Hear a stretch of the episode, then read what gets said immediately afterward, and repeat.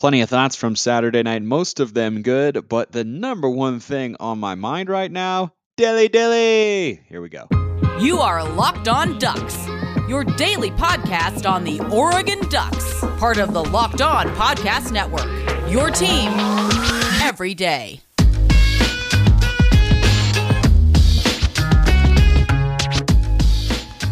Yes, it is that time. Once again, for Locked On Ducks, I'm your host, Spencer McLaughlin, D1 play by play broadcaster and lifelong Oregon Ducks and Seattle Mariners fan. Thank you for making this your first listen or your first view of the day if you're watching on YouTube, part of the Locked On Podcast Network, your number one source to stay up to date with the Ducks, which is why if you haven't already, please continue to like, comment, subscribe wherever you're listening to or watching this show. Five star reviews on Apple Podcasts, those help too.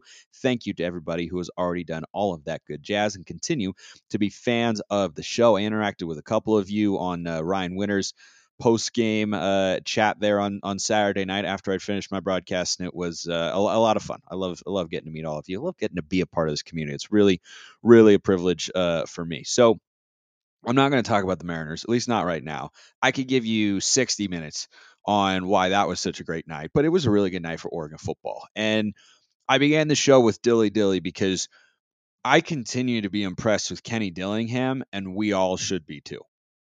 Or you all should be too, I guess is the proper way to put it. As you may have learned by now, I'm not very good at English. I didn't study it or anything. I just come on here and figure out how to talk well enough so that you understand what I'm attempting to communicate. Uh, first of all, big picture, Dan Lanning, after just about every game, goes to the podium and talks about how he wants to see the team get better.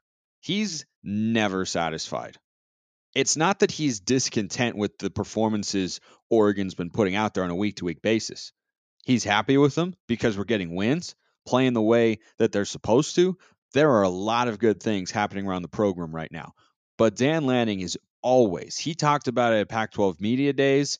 You know that uh, that bamboo metaphor. You water it a little, a little, a little, and then it just keeps growing, and then eventually you, you've got a fully grown bamboo plant. So I think that's what he is really putting into practice because it is on his mind every time. And you know, I I try to be an optimist, generally speaking, but I have a very realist half of my brain that is always looking at how we can get better. And Dan Lanning is in that same boat because every time he's talking about we did this well, we did this well, but we're not, and he's talking about it in the first 60 to 90 seconds. You go on the road, you went in the desert for the first time since 2015, and Dan Lanning is out there saying, yeah, okay, we still got to get better in this area, this area, and this area. And I'm really glad to see that because Oregon should not be completely content, mostly content, yes, but they should not, not be completely satisfied with how they're playing. But Kenny Dillingham, is doing so many things right. And, and I'm going to talk a good deal about the offense that that he showed on Saturday and really what we've seen from him over the course of the season because this is now becoming a, a weekly thing for Kenny Dillingham. The offense has scored over 40 points in five straight weeks. We all remember Georgia. That was a long time ago. And this football team has done nothing but score and score and score some more. And yeah, it wasn't perfect up at Washington State, but they came through when they needed to. And it was a bit of a sluggish start against Stanford, but then you look up and you see that Oregon had 31 points in the first half and a 28 point advantage. And it's such a breath of fresh air from last year. You know how I feel about talking about the previous staff and whatnot. But I will say it is really nice to see this staff and this team play the way they're capable of against team that they're just better than. I talk about on Locked On Pac 12 all the time. I, I love this Arizona team. It's hard to not root for them. It, it, really is. I also had a high school teacher who I had a really fun bet with, Mr. Noble. Whichever team uh, lost in, in football or men's basketball, the other would have to wear the hat for a day of the opposing team. So sometimes he was wearing an Oregon hat, and sometimes I was wearing an Arizona hat for an entire day at school. So I've always had that sort of affinity for Arizona in some sense, but also as a Mariners fan, I empathize with teams and and programs when they get way down. And Arizona is on the way up. And, and there was a legitimate threat from them offensively that Oregon helped to quash that that or worked to quash successfully, I, I think, which I'll get to on, on the latter portion of today's show. But still with where Arizona's at, Oregon is a much better team. They're much more talented. I, I think they're a little bit more well coached. They're a little bit more, they've got a lot more experience as well. That's how that game should look. And a year ago against Arizona, against Cal, certainly in the loss against Stanford, Oregon did not play up to their potential. They played down to their competition. And most of the time, they were able to squeak out wins. But this team, what is so nice to see on a weekly basis, I think it's great going forward as well for how they may perform when when the UCLA's and and Utahs of the world are coming to town. Oregon State and Washington also not going to be rollover games this season. You've got to be able to know where that ceiling is at and where it can still go. And Kenny Dillingham with this offense, week in and week out, is putting on a show. There, there are so many things that that I like offensively. Um, he seems to really be hitting his stride with play calling, and something I talked about after the Washington State game was look, he's a first time full time play caller. The red zone execution has not was not there in that first half. Got better as the game went on, but you know mostly those were big plays that Oregon had down the stretch. Look at the adjustments that he has made, and, and he's not oversimplifying what he's doing. He looks at this matchup with Arizona. He knows what the opponent is. Coaches will never say. You'll never hear coaches say this sort of stuff, but Oregon knows that they have more talent on the other side. And so what Dillingham did in this game in the red zone that I thought was really smart is he said, if we're just better, let's not try and get too cute. Let's not try and get complicated. Let's just line, line up. Let's bring out the jumbo package. Let's run it down their throats. And let's just prove that we're the better team, which Oregon is. And they showed that on the road, no less, to what was, I believe, at least at the start of the game, a sold out Wildcat Stadium. So I really, really like that. You know, not doing the the long pin and pull plays where you pull two guys up into the hole nearly as much. The the quick pull around from that jumbo set, I really like that a lot. You know, Conerly had a monster block on a Jordan James touchdown where he helps seal the hole, and then the guard pulls around Marcus Harper when they run left. But the other thing I like about Dillingham is the multiplicity of this offense th- there are similar plays and concepts and formations we see on a week to week basis, but I never feel with Dillingham right now that this offense is predictable. And I remember a time in 2019 with uh, with Marcus Arroyo, it got a little bit better from the year before, but 2018 especially in those games where Oregon's offense went on the road to Tucson or to Salt Lake City or to Pullman and were just blanked in the first half, where the play calling felt stagnant and predictable. Has anyone felt that at any point in time with Kenny Dillingham as a play caller right now? The answer to me is no, because what I'm seeing is he's using the talent that Oregon has. He's getting the ball around. Bo Nix is facilitating like a point guard on the basketball court. I played a lot of 2K growing up, not anymore because it's a terrible game, but back when it was actually good, I played a lot of 2K. My team was the 2008 Boston Celtics with Ray Allen, Paul Pierce, Kevin Garnett. And you know who my favorite guy to play with was? Rajon Rondo. And I wanted to get 20 assists, and I didn't care where the ball was going. That's Bo Nix right now in this Oregon offense. And Kenny Dillingham deserves a lot of credit, not just for having Bo in that position, that mindset, but the play calling, the execution, and and just the way that the offense is designed to run. So many guys are getting involved. It's still not everyone. Dont'e Thornton is kind of become an AWOL on a weekly basis for whatever reason because I think there's just a lot of talented guys out there. But I see Cota, Franklin, and and uh, Hutson, of course, getting touches. The tight ends are involved. Uh, what, one more thought on on the tight ends in that heavy package coming after. I remind you that the numbers don't lie. In the last decade, over four million people have chosen SimpliSafe Home Security to protect their home. You don't earn the trust of that many people without doing something right. At SimpliSafe, your safety is the only thing that matters. I know because I've got it here at my house. My housemate and I have it, and we absolutely love it. They have 24 7 professional monitoring. SimpliSafe's agents call you the moment a threat is detected and dispatch police or first responders in an emergency. Customize the perfect system for your home in just a few minutes at simplisafe.com slash locked on college. Save 20% on your SimpliSafe security system when you sign up for an interactive monitoring plan and get your first month free. Visit simplisafe.com slash locked on college to learn more. There's no safe like SimpliSafe.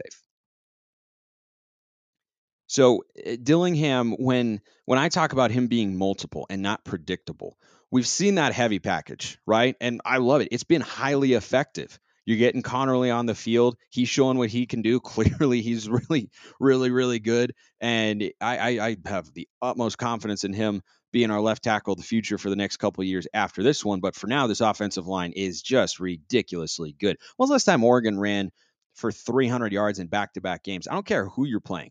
That doesn't happen very often unless you have a great offensive line. But continuing on Dillingham, and there, there's plenty of praise for him in this episode, I really, really think it's warranted. He shows that heavy package, right? Everybody's seen it, everybody's looked at it on film. And by the way, I like that they went back to the quarterback sneak after Washington State shut it down. Arizona doesn't have the athletes and doesn't play as well defensively as the Cougars do. And so they went out there and said, yeah, if you're not going to stop it, we're just going to keep running it. Don't oversimplify it, right? I think it's the biggest thing that Dillingham has showed from a growth perspective getting into the red zone is just lining up and saying, you know what? Until you prove that you can just stop us straight running the ball, we're just going to shove it down your throats. And they did that very well. But that heavy package, Oregon has now scored a touchdown from that set in four different ways. It's not one play, and they're showing it in different weeks. They've showed the quick pin and pull where they just give it to Jordan James on the strong side. They've showed it on the weak side. They've shown the play action. There was a broken play where I think Bo Nix was supposed to hand it off. They weren't on the same page or whatever, and he rolled out against Stanford. Pump fake got in the end zone somehow. That was an amazing play. Don't think that's what Dillingham was really hoping for, but that's why you like having a playmaker quarterback like Bo Nix, who again was very very good and made a lot of great decisions. I'll talk about him. I think probably later in in the week because he deserves a good deal uh, of praise as well for how he's been playing. But Kenny Dillingham goes out and shows a new look in the same formation with that tight end sweep to Moliki Matavao. When I saw that play, I was so happy because what I'm seeing is a play caller who's evolving. He's not stuck in his ways. He's being multiple, he's using the weapons, and he's smart.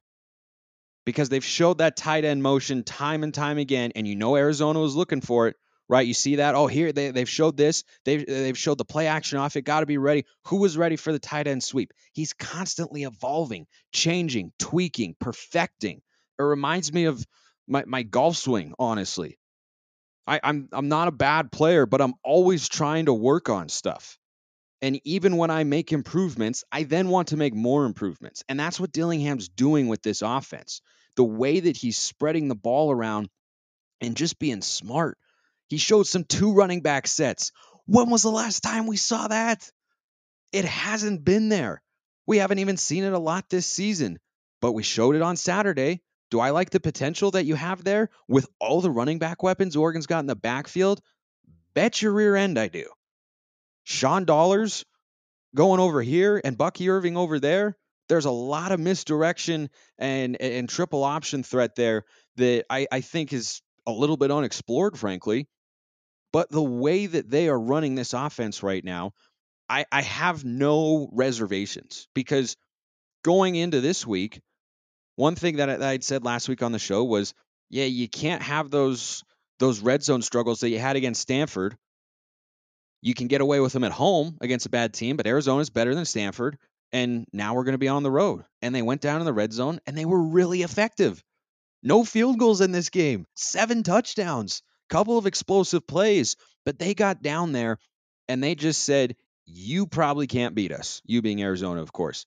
And the Wildcats couldn't.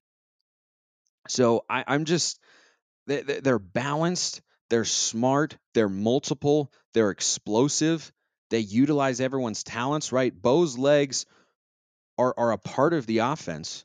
But if you took that away as a defense, I still feel like there are other options right? I, I, don't feel like Bo's legs are ever a safety valve, save for a handful of plays over the course of the game, which is just normal when when playing college football.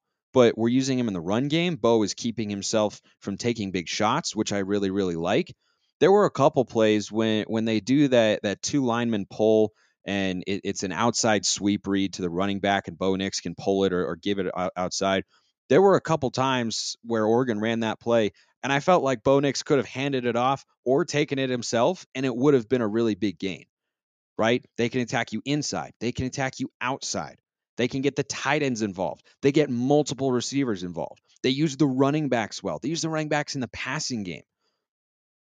Like what what can't this Oregon offense do right now?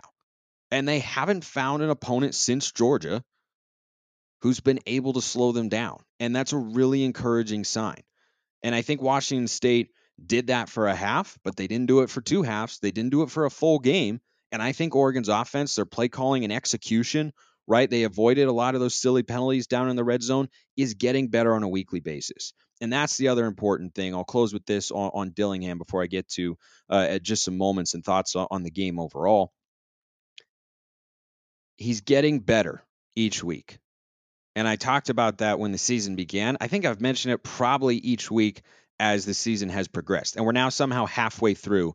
Oregon's going into their bye, and then game day should be in Eugene for Oregon UCLA.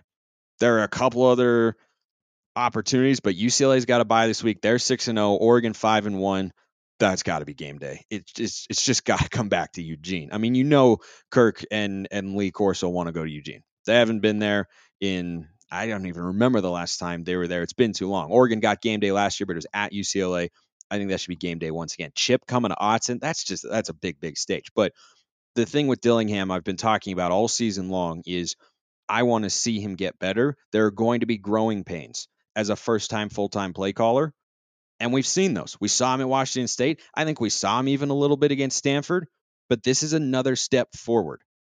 And he is far and above where I expected him to have this offense as. He is the top offensive coach on this staff, and he is doing an excellent job getting so many people involved. Speaking of a lot of people involved, Oregon's running back room is ridiculously talented, just ridiculously talented. And frankly, there aren't enough touches to go around for every guy to maximize his potential. You know, I thought it was nice to see Seven McGee get involved in the quick passing game. I, I, think that's where he can really thrive. But this was not a great Bucky Irving game, but it was a great Noah Whittington game. Not that Bucky Irving was bad, of course not. But I mean, statistically, Noah Whittington ran the day for the Ducks. And that long touchdown run, I tell you what, when he transferred in, I, would mentioned his long touchdown run he had in a bowl game while he's at Western Kentucky. It was not nearly as impressive as this one. That was a really high level run. It's an outside stretch play, and he puts his foot in the ground, and he made two hard cuts to get himself free, and then he showed the breakaway speed.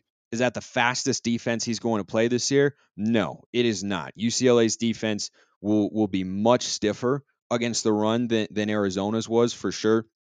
But there are other Pac 12 teams that have a run defense or players at the back end similar to Arizona, and he showed that speed. I thought that that was really really good, and I, I just I just love how they're all involved. I, I really really do because as the season goes on, we're halfway through. You know what's great for Oregon? None of the running backs have any injuries except for Byron Cardwell. But because of the depth and the experience all those guys have, how great does Jordan James look as a true freshman? Goal line back, sign me up. He looks awesome. He looks absolutely awesome. And it allows guys like Cardwell to not rush themselves back from the injury, or it allows you to play the hot hand on any given week. You can go out there and it's Irving's week against Stanford, but it was Whittington's week against Arizona. And each guy brings something different to the table. I think Whittington is the best finisher. I think Bucky Irving, who whose touchdown run was awesome. I mean, that his lateral quickness is sensational. That move where he has the inside zone, he cuts it back, darts to the outside, and sneaks inside the pylon. He he he showed what he's really been demonstrating all year, which is he's probably the most well-rounded back, but he's not the only back. Remember, CJ Verdell got hurt a season ago because he was getting the lion's share of the carries and Royce Freeman was dinged up from time to time. And, eh, you know, even Michael James got hurt when Kenjon Barner was there. And so it's a physical position where a lot of injuries happen. And so I really like that they're, sh- that they're sharing the rock like this and they're getting so many guys involved because they're explosive. I think Dollars has got the best acceleration of any of them, and he's involved in the passing game. I really, really like all of that. Um, I'll close today with the defense and, and what they did well and some things where they, they can still improve. After I remind you, BetOnline is your number one source for football betting info this season. Find all the latest player developments, team matchups, news, podcasts, and in depth analysis and articles on every game you can find. And as always, BetOnline remains your continued source for all your sports wagering information with live betting, which is awesome, and up to the minute scores for every sport out there. The fastest and easiest way to check in on all your favorite games and events, including Major League Baseball. How about the Mariners, baby? How about them Mariners? MMA boxing, my personal favorite, golf. Head to betonline.net or use your mobile device to learn more. BetOnline, where the game starts. So the defense for Oregon in this game, I thought had one of their better overall showings of the season. Was it perfect? No. I am much like Dan Lanning uh, in well, we're not similar in basically any way except for this one, and that's that we're always looking for those little things where the Ducks can still be better. But you have to look at statistics and take them with a grain of salt. Rob Parker's a Fox Sports commentator who, generally speaking, I don't care for. I don't listen to any of his shows, but I've listened to Colin Cowherd for a long time. He used to come on, doesn't anymore. But he had this nickname for Matthew Stafford because he's a Lions fan. And he was not a big Matthew Stafford fan. And now we see that it's just that the Lions are a joke of a franchise, which, you know, anybody with uh, two eyes and a, and a functioning brain could have seen before. But anyway, I digress. He used to call Matt Stafford Stat Padford because they'd get down, he'd throw for 150 yards through three quarters, and then have like, you know, uh, 80 to 100 in the last quarter. And you look up, you say, oh, 250, two touchdowns, interception. That, that's a pretty good game and whatnot. That was a legitimate criticism, but it was more organizational based. That's an entirely different conversation. I don't need to go into it.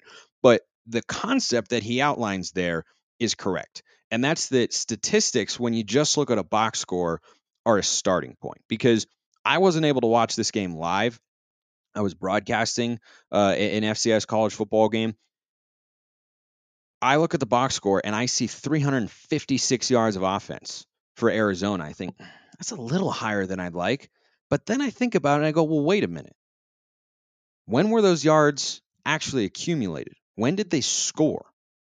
When, when was the game actually in hand? And when you look up and say they had, I think, either 13 or 16 points through three quarters, and then they end up allowing 22. And by the way, if you're scoring 40 plus points a game, allowing 22 no matter when those points come is just fine because that means you're winning a lot of football games.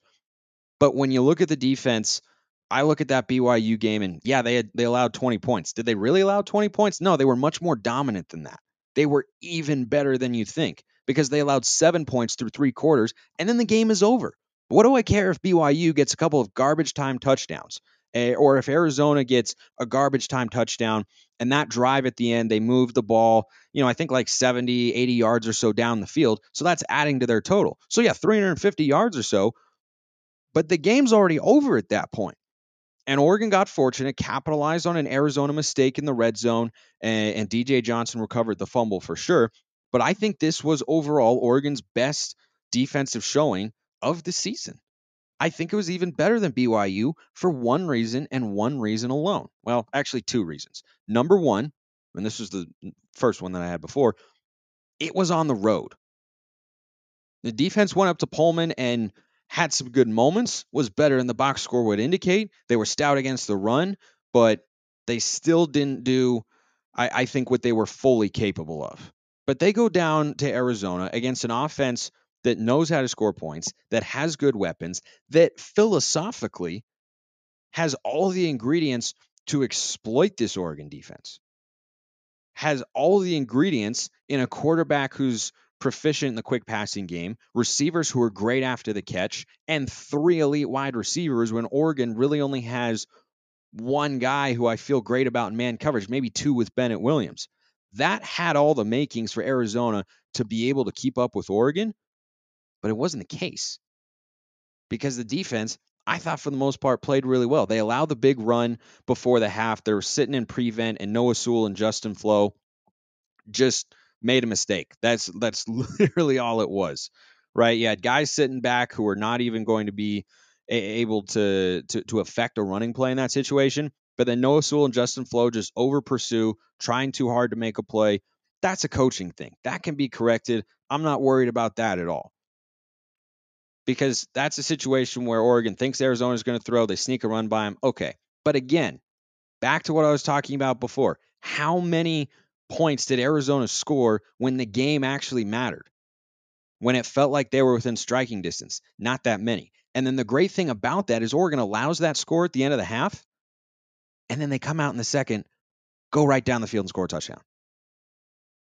It's really, really good that they're winning I saw this incredible stat earlier that Oregon is blowing teams out in this critical eight minute stretch. Last four minutes of the second quarter, first four minutes of the third quarter. Oregon's scoring margin is laughably high.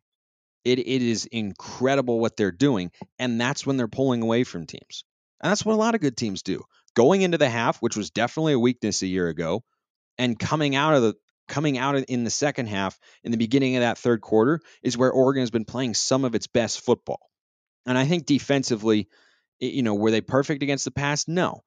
Still a couple penalties you can clean up. One of them on Jahlil Florence, I got to tell you, looked like Dorian Singer tossed him out of the way, but he was whistled for a flag anyway. But welcome to the Pac-12. Like that, that that's par for the course, right? We've come to expect that at, at this point. But I think the defensive line continued to get some pressure on Jayden de Laura. I think that I wanted at least one turnover of the Arizona quarterback going in, or I was going to be disappointed. And guess what? Even though there was an open guy, Ducks defensive lineman got their hands up in the air, tipped the ball. Jahlil Florence makes a play. If not for a hold that I guess you could have called, but in my view, was kind of soft on Jahlil Florence. He might have had another one. We'll be talking about him uh, a little later in the week on the show, probably a, a good deal tomorrow when I go into individual standouts and whatnot. But the fact that the defense went down against a team that that has the weapons to exploit their weaknesses and held them to the point total that they did and kept this game really out of reach for the most part I, I thought Oregon would kind of let them hang around in the early going and then and then pull away late. They pulled away a little quicker than I was even expecting, and, and I was really really pleased with this performance. I, I, talked about everything I've seen from Dillingham and, and the offense and such. I, I could continue and I will throughout the week on all that sort of stuff, but I think the defense again is making strides. The pass rush is better. The open field tackling, it still needs to improve. I thought Gonzo had his worst tackling day probably of the season. Very uncharacteristic for him. But overall, I was pleased with, with what I saw defensively, and I think all you Duck fans out there should be too. And I appreciate all of you for listening. Have a wonderful rest of your day. I'll see you tomorrow, as always, and go Ducks.